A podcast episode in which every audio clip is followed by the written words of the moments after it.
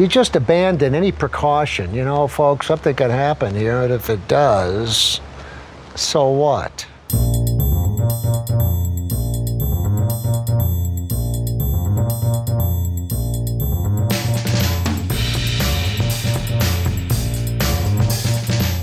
Hey friends, welcome to Nathan for Us and Nathan for You podcast. My name is Kelly.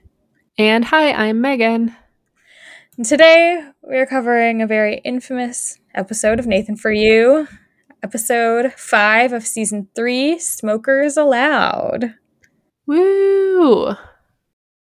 This is definitely one of my favorites. I feel like this has a lot of the classic tropes we see in a lot of episodes with kind of like finding a loophole. You know, we have Nathan going out to recruit people to come see the show. Just, there's a lot to get into today. A classic auditions montage. Got some IMDb's to go over. So let's not waste too much time here. Let's talk about the 1881 Club in Pasadena, California. So we're introduced to this place, and Nathan kind of talks about the fact that a lot of places have made it very difficult to be a smoker in America because now you can only smoke outside. However, some proprietors like Ellen Sanser, who's the owner of the 1881 Club, feel that people should be able to smoke inside because otherwise her profits are going to plummet. Yeah, Ellen said her business went down by half after smoking wasn't allowed inside. I would want to fact check that. Yeah, was she like quizzing people? Like, yeah, I don't know. Get Snopes on this one. Plus, I feel like if people are smoking, they're not drinking as much. I could be wrong. That's a good point. I've never really thought about that. I wonder if there's a correlation. I haven't done a deep dive, nor have I ever smoked. Never, ever? Not a cigarette, no.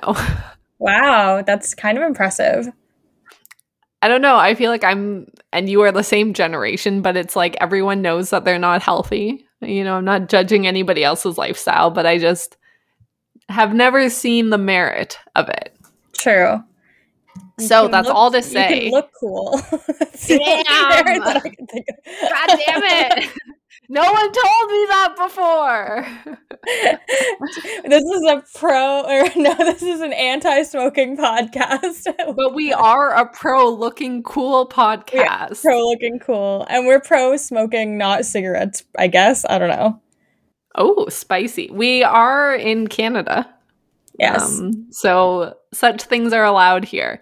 Now, this is all to say that I am highly unqualified to state that my assumption is that if you had a cigarette, you would drink less because you're already like doing an activity.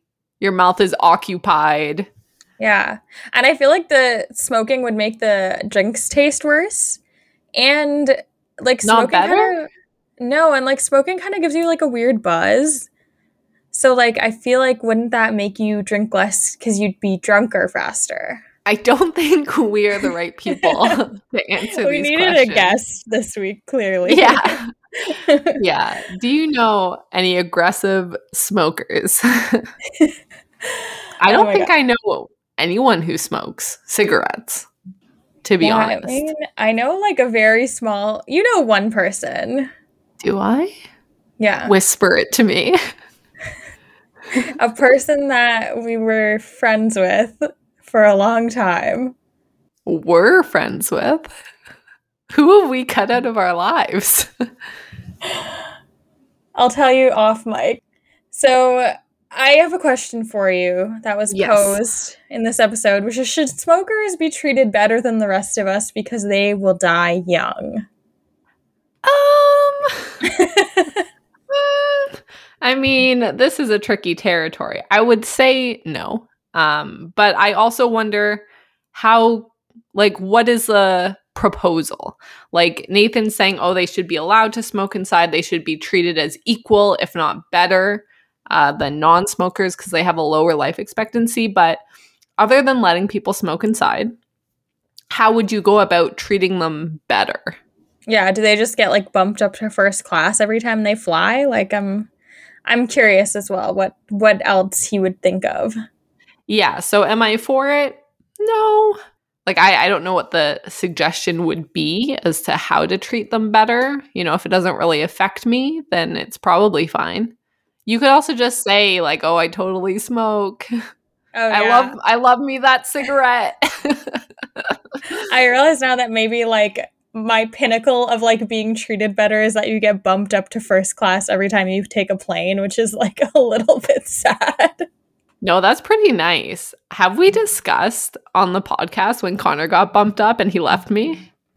I think vaguely, but you can always talk about it again, because I'm on Connor's side with that. I would, if Colin couldn't come up to first class, I would leave his ass in economy.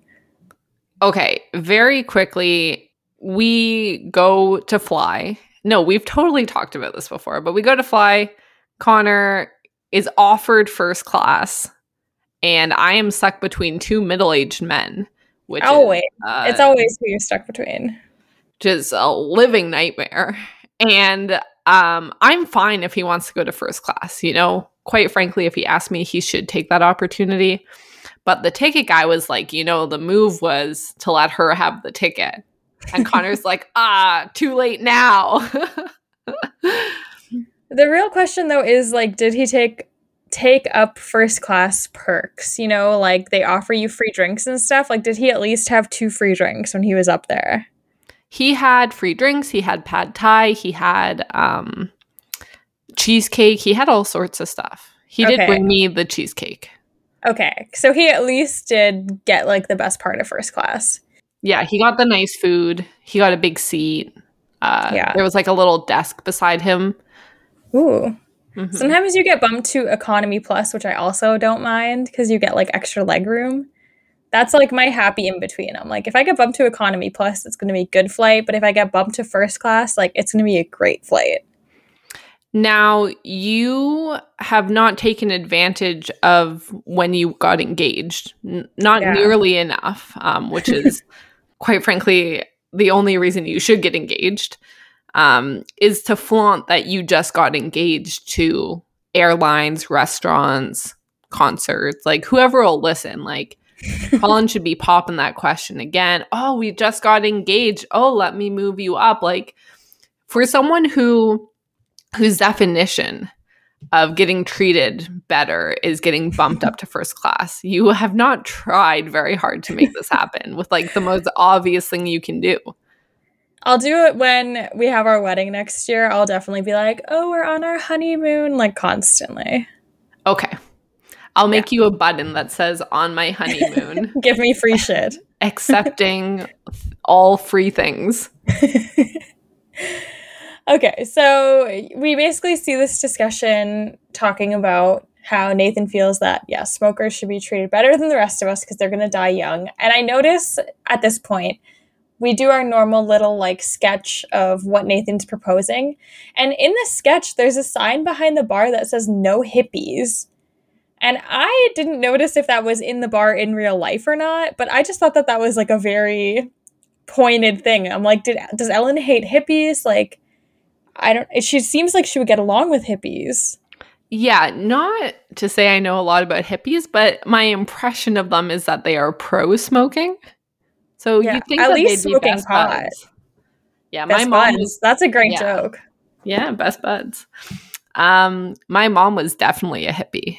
And I know this because of how many years in a row I was a hippie for Halloween because she happened to have the clothes for it. Just casually. Yeah, casually. So Nathan proposes to Ellen that they should just add a small audience to a section of the bar. And then if they do that, they can essentially use this loophole, which allows smoking to happen inside as long as it's an integral part of a theater production. So essentially, you know, they're going to make the bar a theater. And then because of that, the people in the bar are allowed to smoke because they're the performers. So he calls it like a free-form play. And they're going to put up signs and stuff to tell everyone that this is what's happening. This should have been the full idea. And they should have just kept doing this until they got caught. Right? This is the move. It seemed to work. It did seem to work. And I'm just like, What were people like that excited about it? I guess people showed up, which we'll get into. Oh, yeah. Nathan was on the ground floor telling his smoking buds, blending in to the smokers crowd, hitting up other bars. You bring that kid Connor back. You get him on the streets telling people that there's like a new bar. You hire a few other people. This is the move to just spread word. You know, they did it for one night. You spend a few more nights doing this exact thing. You still have the theatrical performance. You still have two different people sitting there every night. They seem to like it for whatever reason. We'll get into that. They're like, this was amazing. And I'm like, you are on camera. You have been swayed. But this was the move, to just keep doing it. And if they spread word, perhaps a cop might have come in and like maybe that would have been an issue. But it seems solid by all appearances. Yeah. So when we see Nathan, he goes out and does this thing that we're very accustomed to seeing him do, where he kind of like is on the ground doing some field marketing, you know, grabbing people. Guerrilla marketing. He's wild. He's his own street team. Yeah. So he's rolling out to bars. And when he tells people like, yeah, there's this bar you can smoke inside, people are like, oh, like what, did they find some loophole? And he says, yeah, theater law.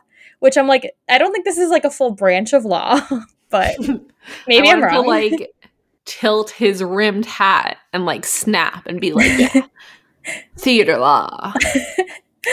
So Nathan does talk to a bunch of people, and he is kind of awkwardly smoking with them while this is going down. I wish that he like tried to smoke, like snort it through like his nose or something, like something where it's like very obvious he has not smoked, and like starts coughing a bunch or something like that, or like it's a fake cigarette. That would have been good. Like one of those like candles that you can't blow out, but it's like a cigarette that cannot be lit. That would have been fun. Yeah, or there's like a little stream of smoke just coming from the end, but it's like clearly plastic or something. That would have been incredible. So he is able to get a bunch of people to come into the bar, and he kind of also realizes, okay, we're going to have to find an audience. So they recruit two women who are in the theater district by telling them to come see this exciting new play. And I just am like, how many red flags are going off when you walk into this bar and there's literally two seats? This is terrifying. It's called exclusive. I'd be honored. I'd be like, oh, for moi. For moi. I wonder if they got like free drinks for this too. Cause like, wow. No, they got to smoke inside if they wanted. I don't think these two women wanted to smoke. It didn't seem like it. We don't know if they asked. That's true. I also feel like we should explain to people who, if they haven't watched the episode in a bit, Nathan literally installs like those red theater curtains around this tiny like box where the two women are sitting, so that he can come and like introduce the play, which is very funny. But obviously like nothing is blocking out the sound, so they can hear all the people in the bar doing bar stuff while they're like sitting waiting for the quote play to start. Mm-hmm. And so they watch for, what was it, 2.5 hours? Of just people drinking and smoking in a bar. Yeah, I think 120 minutes is what I have written down. Whew, too many minutes. And oh no, sorry, 1 hour and 20 minutes. That's a lot more reasonable. Okay, yeah. So Nathan walks over to them. He closes the curtains and kind of announces that the play is over. And then he starts like clapping so that they follow along and start clapping as well, which was very funny. Yeah, and we hear a little bit more from the audience members. They kind of enjoyed it. You know, they're like, oh, there was nothing happening, but it was also very profound. Yeah, she says, it's so funny because it's like so nothing, but in a way, incredibly profound. And I was like, it was it? So she says it reminded her of Sam Shepard. So I was like, well, I got to look this up. Like, who is Sam Shepard? So apparently it's an American actor and playwright, and according to Wikipedia, he's known for writing bleak, poetic, surrealistic elements, black comedy, and rootless characters living on the outskirts of American society, which I feel like if I were in Smokers Allowed, that's kind of offensive to be called like, oh, characters living on the outskirts of American society. They are. They're on the outskirts of the law. They are. Yes. And we know they're going to die younger, so. Oof.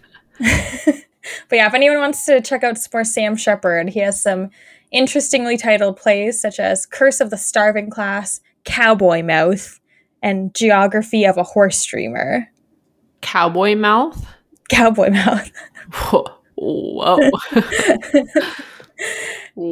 I thought you were going to pull out the guess which one of these is fake. I should have done that. No shade. I'm sure Sam Shepard is great. Apparently he's very talented and has won lots of awards. So it makes me wonder what category his plays are in. Yeah. Slice of life, I would imagine. I meant like the adult entertainment variety. Oh, I don't think they're adult entertainment. Sorry, repeat those titles and tell me they're not. Cowboy Mouth. Uh-oh, I don't want to know about that one. Google Cowboy Mouth and tell me what comes up. Are you telling me Geography of a Horse Dreamer sounds like adult entertainment? I don't know. Maybe if it was dolphins, as we... Oh my god. Megan and I have long discussed the human and dolphin love affairs that happen. Okay. Now, just to clarify, we saw like a trailer for a documentary that was about like a man that fell in love with a dolphin in like university. And we're like, whoa, this is super weird. We should watch this. Couldn't find it. And it's been like, what, 8 years? I still like, I didn't try to find it recently. But so we've never actually seen this film, but just thinking of the trailer is overwhelming. Like, I'm just so concerned for this man who fell in love with a dolphin. And this is like a thing. Like, it's not just this one guy. It's like a phenomena. Like, many people have said that they fell in love with a dolphin. More than him. Now, he said he had actual physical sex with a dolphin. Yes. Multiple people. I think there was a couple other people who said the same thing. I think it also, like, we can get into this another time, maybe. If anyone wants to hear a podcast about the dolphin sex thing, we'll try and find it. I just have no words for, like, if I ever met this man, I would just have so many, like, the word just why is the only thing I could, like, bring myself to say to him. Megan, never give up on love. I didn't with humans. It's not a concern of mine. Oh my goodness. Okay, so back to Nathan. Somehow. After they hear how did the, we get here? How did we get anywhere? Cowboy mouth. Cowboy mouth. After hearing that the women like the play, Nathan's kind of like, okay, well, this can be another revenue stream for the 1881 Club. So he decides he should set up a meeting with Jeanette Farr, who's the chair of the theater department for Glendale Community College. I mean, I don't hate this plan. Like, I'm kind of into the idea of, like, going to a bar and having a drink and watching some theater. We can talk about how he jacks up the prices later. But up until this, I'm kind of, like, with Nathan. Well, okay. He seems to think that, like, this specific night in particular was, like, the peak of excitement. And I think that the actual move is to do this for, like, a few weeks and see if, like, an actual exciting night happens. Because, like, the climax of this play was one guy showing off his skateboard deck while a three-person selfie takes place. And I would say I do not agree that is the pinnacle of this play. We can discuss it now or later, but that simply was not the peak. Yeah, I think he was mistaken as well. But so Jeanette does seem to feel that there's some merit to this. She's like, hey, it's like a slice of life. All the ingredients of a hit play are here, according to Nathan. Yeah, too many people are patting this idea on the back, quite frankly. Well, so she compares it to the work of John Patrick Shanley, who this is a person that I do know because he won the Academy Award for writing the movie Moonstruck in 1987, which is a romantic comedy that the two leads are Cher and Nicolas Cage. So. Oh. whoa, I cannot picture them being romantic leads together. It's a great movie. I can't picture them holding hands or like even being in the same room together. I can't remember if Nicolas Cage is like her love interest, but like it's actually a very funny movie. Highly recommend Moonstruck if you have not seen it. It's a 10 out of 10 film. So with this encouragement, we see that Nathan's like, all right, we're going to do this. And he's like, I need to recast everyone who was at the bar that night. So he goes out. He actually has someone transcribe the entire thing, or a team of 3 transcribers. Yeah, he has a whole team that he offers apple juice to, and no one is interested at all. I think the one guy at the end took some. Oh, did he? It seemed like he was like more into it than the other two. But yeah, so he has a team of people transcribe the play, which when we see the full play later, it is girthy. It is a large binder. Like, I feel bad for them. I hope they got paid well. And he also is like, okay, I'm going to need to cast for every single person who was there that night. So he puts up some ads, I believe probably on Craigslist, but maybe not. These actors did seem to be pretty good, actually. And I have one note that talks about the fact that he had written low pay but high emotional reward on the posting. Now, blowing up each character felt very like Clue to me, and like sticking them on a corkboard to cast them, which I thought was very fun. We get a lovely little audition montage with people just saying like the bare minimum.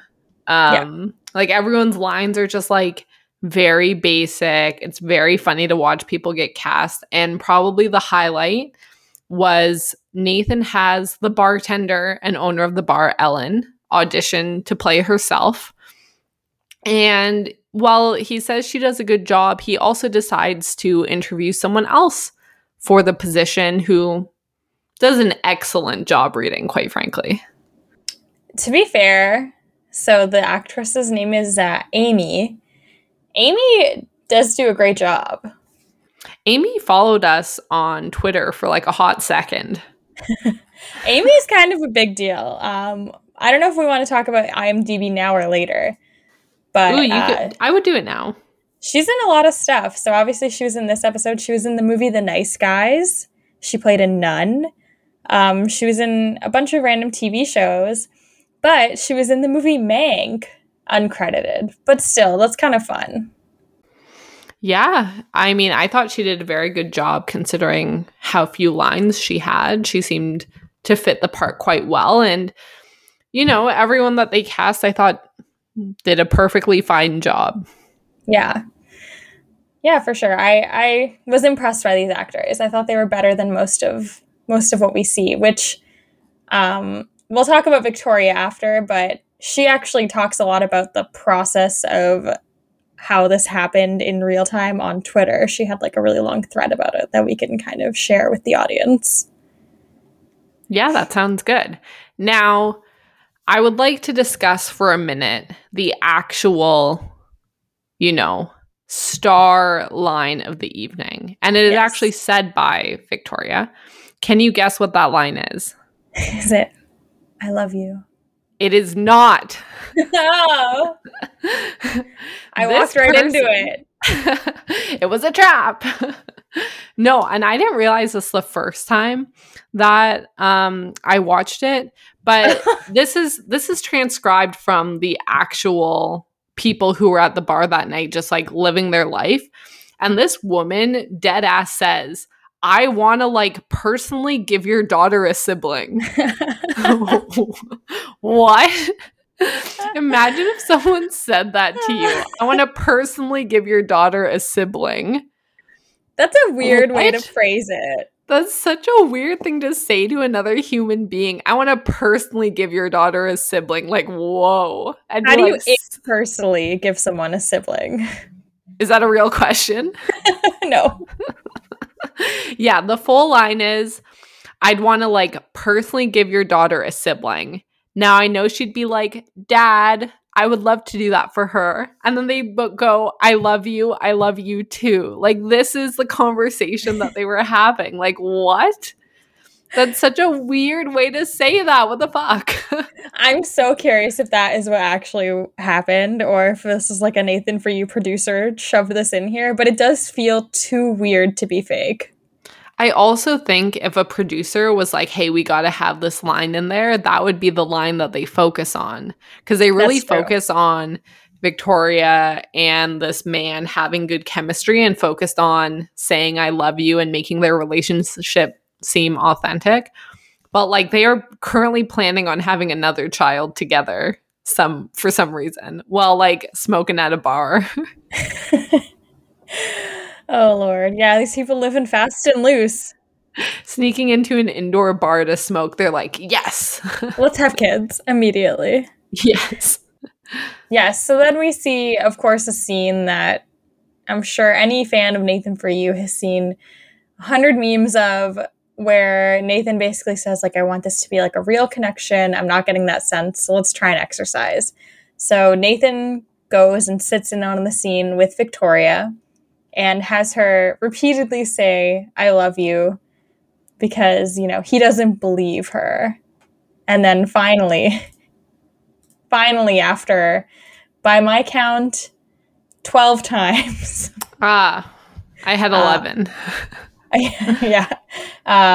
12 times. Then he says, okay, that felt real.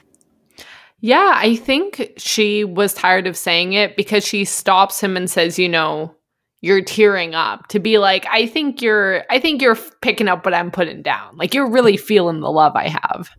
Yeah. So do we want to go through what Victoria has said about her time on the show? Yes, hit me.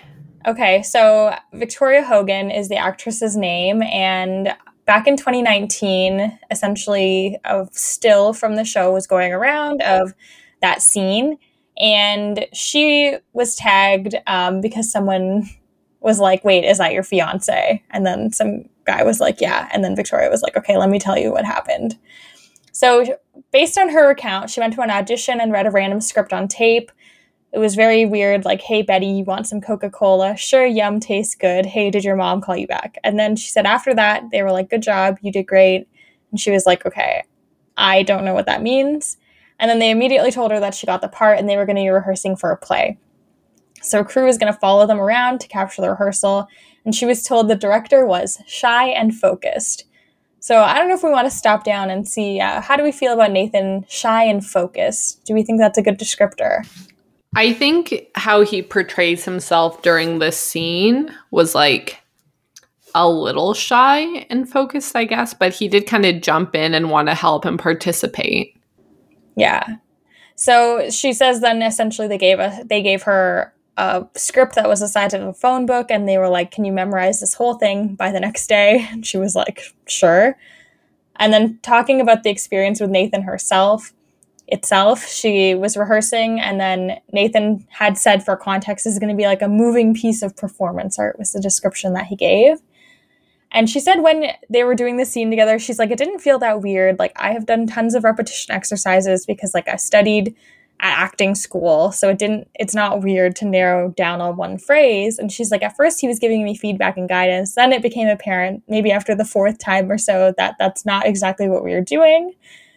She's like, honestly, we were locking eyes. I was just so focused on trying to get tonality and emotion, maybe 10 times in or so. It was just sort of trance-like, and I could tell he was getting emotional, which made me feel emotional too. She started feeling empathy for him, which appeared to be a lonely, nice person. I couldn't tell if they were acting anymore. She's like, I didn't mind our scene turned into something else. It wasn't weird for me. I was just really worried for him. And she's like, then we went back to rehearsing. So nothing happened. On the day of the performance, he was running around trying to get everything right. He was super nice to everyone and really sweet. That's so nice to hear. Yeah. So it sounds like, because to me, when I watch the scene, it feels like she looks uncomfortable.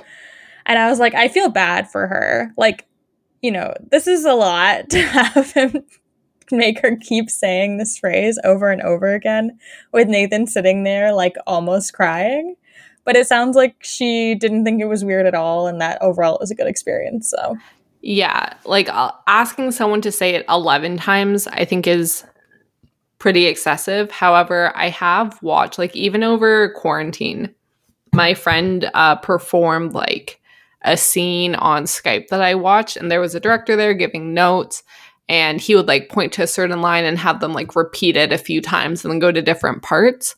So I think it is quite common. I do think it's incredibly bold to get handed that enormous like script and say, can you have this memorized by tomorrow? I don't know if I'd have the balls to say yes. I'd be like, this is a lot. Yeah, for sure. And I will say, so Victoria is in some other stuff as well. Lots of kind of random small parts. She is in a movie that I love, Jojo Rabbit. She was an uncredited role in that film, but very exciting. Wow, what a great movie. All the movie recommendations today. I also have not seen that one. Okay, you should watch Jojo Rabbit before you watch Moonstruck. Okay. But, so that's the infamous I love you scene. We kind of then see that Nathan is going to go out and try and market the play a little bit. And I noticed that he utilized Jeanette's, like, slice of life descriptor a lot when he was explaining it to people, which I thought was fun. And he also brings in some extra seats to the show. So now there are 7 seats available to watch Smokers Allowed. And they've created some merch. What did you think? Yes. I mean, it was fine for what it was. I think it helped make the play feel alive. I'd be interested to know if anybody out there owns the merch. It's obviously some good props to own now. Yeah, I think it would be fun, and it really made it feel like an actual play. I think it was very clear that if anyone had walked in that time, like they upped the price of drinks to make it more realistic. There's now 7 seats and a big curtain. There's merch involved. There's tickets. And Nathan did mention that the audience is mostly friends and family of the actors, but, you know, still people there. This audience was a little less forgiving than the first. Yeah. They were not super stoked. I wonder also if it's because of the $27 beer and $18 wine, you know, not as much social lubricant available. So people were really nitpicking about the play. Would you think it would be the opposite because a lot of these people know the actors? That's fair. But I mean, I could see it being really awkward if you go sit there and you think it's going to be like a whole play and then it's like you're just watching this people at slice of life. Yeah. Now, Nathan, or I guess on screen, the show shows half of the screen as the actual night out drinking and half of the screen as the bar play. And it shows just how perfect their timing was. They showed, you know, when people stood up and walked around the bar, they showed the timing to be the same. The iconic man looking at his skateboard and showing it off to people while the 3-person selfie takes place happening in unison. And so it seems like they got the timing down. Whether that was actually interesting or not is, I guess, different depending on which night you went on, as it seems like the first night went over much better than the second. Yeah, I think people the second night were not interested in seeing it again. Yeah, maybe they just didn't get it, you know? Yeah. Maybe they knew how fake it was because they knew the actors. Oh, yeah. It didn't feel as real. Yeah, it wasn't as profound. Yeah. So the response is not good, but Nathan tells us it's a bona fide success, of course. Yes. When the play ends, Nathan gives smoking facts and discourages smoking to the audience and to the actors in front of Ellen, which was kind of funny. And despite his thoughts that they should be treated like better citizens, he did heavily discourage smoking. Yes. We also feel the same. So, no smoking. Smokers allowed to listen, but... but, you know, think about what you're doing to your body. Yes. So we then see at the end, Nathan asks Ellen what she thinks and, you know, if she's going to continue doing the play every night. And she thinks it's very boring. And he's extremely heartbroken by this. So he does the only natural thing he can do. He brings in our friend Amy, who played Ellen. She comes in and tells him that she loved it and that they're going to keep doing it at the bar. Yeah, this was probably my favorite part of the episode. Just the stark juxtaposition of Ellen saying how much she disliked it, saying she's not going to continue it. Nathan appreciates her honesty, but then the hired actress tells Nathan how much she loves it. And he says, you know, just mirroring back to Victoria, he's like, say that again. And she's like, I loved it. Again, I loved it. And he, you know, basks in the glory of his successful play that the bartender absolutely loved and wants to continue. Yeah, I think my favorite part is when he's like, I know it's fake, but it's really good to hear. And then she goes, it's not fake. I loved it. I know. Oh, it's sad. Which, when he clarified with Victoria earlier that it was just acting, she said, yes, it was just acting. But here we get actress Ellen telling him that it was very genuine. Yeah. And then at the end of the episode, we just see kind of an extended clip of the side-by-side of the two, the play and the quote-unquote play from the first night. And it's very impressive what they were able to do. And apparently in a day. Apparently they only had a day to work on the script, if that timing is accurate. Yeah, I guess like for most of the people, they just kind of have to sit at the bar and like there's a couple small movements that they had to do. Mm-hmm. But yeah, for the, you know, the guy doing the skateboard deck, showing it off and stuff, mm-hmm. was certainly great that he was able to get those movements correct. Yeah. Yeah. I thought that they did a great job. Is it a play that I would have liked? Probably not. But maybe I would have grabbed some merch and had an overpriced beer. Yeah. Actually, so there is a play in New York that I really want to go to that's like, it's like called immersive theater or like interactive theater. It's called Sleep No More. And it's literally like in this weird old hotel, and it's like a retelling of Macbeth, but you like are walking through the hotel and the actors kind of just like act around you. So you can like go back and see this play like 5 or 6 times and have like a completely different experience every time because you go to like different rooms and stuff. So that's very similar to that one Halloween event we went to. Oh yeah, the Twin Peaks themed one. Yes. Yeah. Hopefully it's a little bit better organized, but yeah, that was very fun. I think it is because I believe, I mean, they've been doing it for over 10 years now, but I think it's a little more professional than the one we went to. Megan and I went to a Twin Peaks themed, what we thought was going to be a murder mystery kind of interactive party. But first of all, we didn't really know Twin Peaks super well, which we thought would be fine because it said that you didn't need to like be super familiar with the show. I have since watched all of Twin Peaks and I'm obsessed with it. But at the time, I hadn't really watched it. I don't think you had or I have not seen it. So we went to this party and it was essentially like a murder had happened and you were supposed to follow around the actors and find clues and stuff. But we didn't know it was like timed. So we finally like solved the mystery at a point by like teaming up with some other people. And then when we went to go be like, we solved it, they were like, oh, we already did the last performance of like the final scene. And we had missed it by like 5 minutes or something stupid.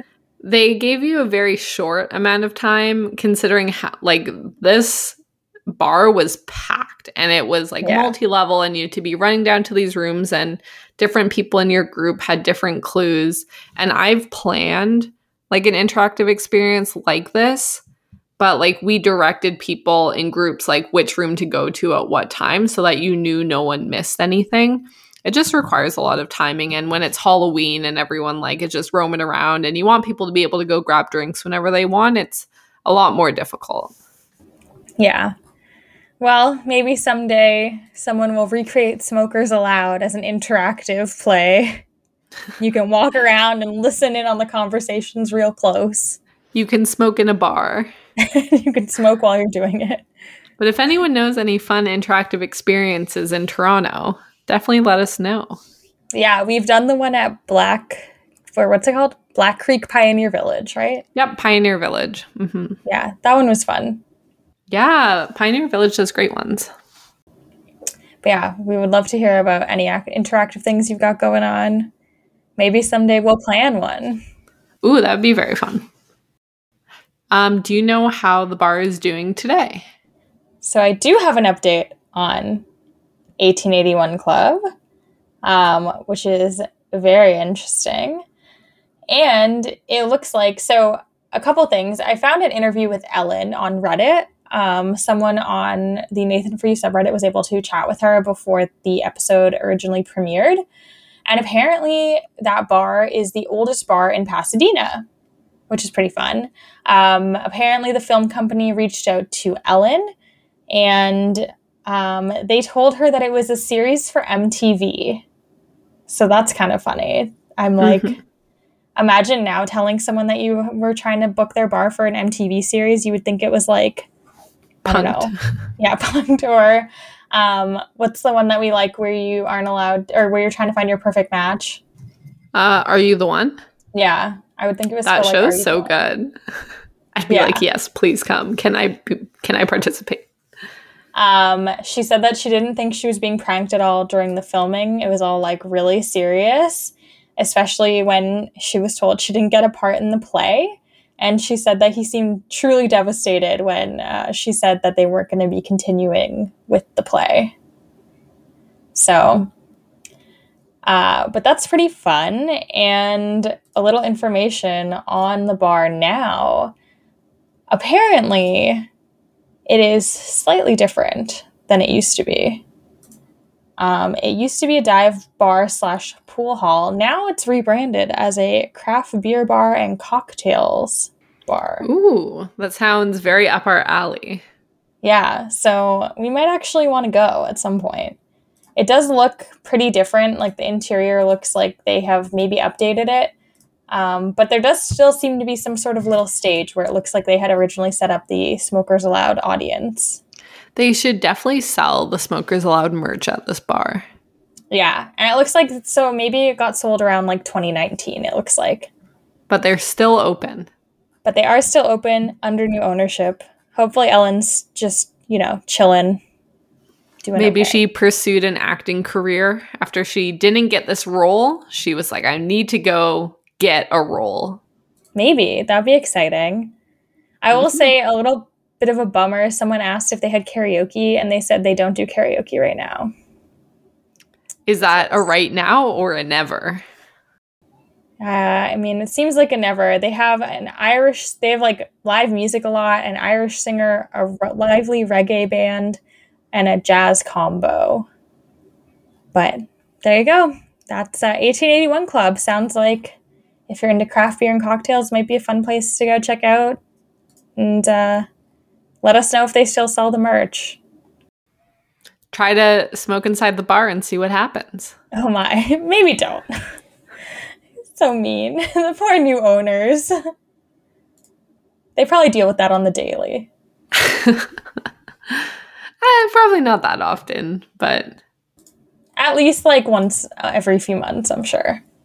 Yeah. What if there's a Nathan For You fan? What if the owners are a big Nathan For You fan and they like just smile every time it happens? They're like, all right, you can take a picture to make it look like you smoked in the bar. How's that? They should set up a little photo booth area. Yeah. Tell a stranger you love them. Yeah. Wow. We should open a Nathan For You themed bar here. Oh my God. That'd be so fun and very Canadian. It'd be very weird. You must come dressed as Corey, the hero. Yeah. We'll set up an antique shop next door so that people can get drunk and go buy antiques. But there'll be free pizza. Yeah. We'll have a magic show. Of course. Oh, man. I wonder if anyone would come. Would it just be us? It would just be us, but that's okay. Maybe Nathan would come. If we, like, legitimately opened it, called it the bar for you. It was full of, like, Nathan references. It would be fun. Very trademarked. Niche, very niche audience. The Bar For You is a fun name, though. I do like The Bar For You as a name. I think that's kind of it for the episode. Be sure to subscribe to our podcast. leave us a 5-star review if you use Apple Podcasts. It really helps us out. Yes, if you don't like us, don't review us, but you can send us a cheeky message instead. You know, it'll cut a little deeper for us anyway. And then we'll promptly delete it and cry. Hang it on my wall in the pursuit to do better. Oh, no. I'll be like, I let this person down. We'll just hire an actor who looks like the profile to send us a nice message that's like, I love your podcast. You guys are great. Oh. Or hire people to replace us to take the bad news. That would be cool, too. Be like, I cannot emotionally carry this weight. Please go carry it for me. Check us out on Instagram and Twitter at Nathan for Us Pod. We're on Instagram. You can check us out in the show notes if you want to creep on our personal lives. Kelly has a really cute dog. And this has been Kelly and Megan on your side.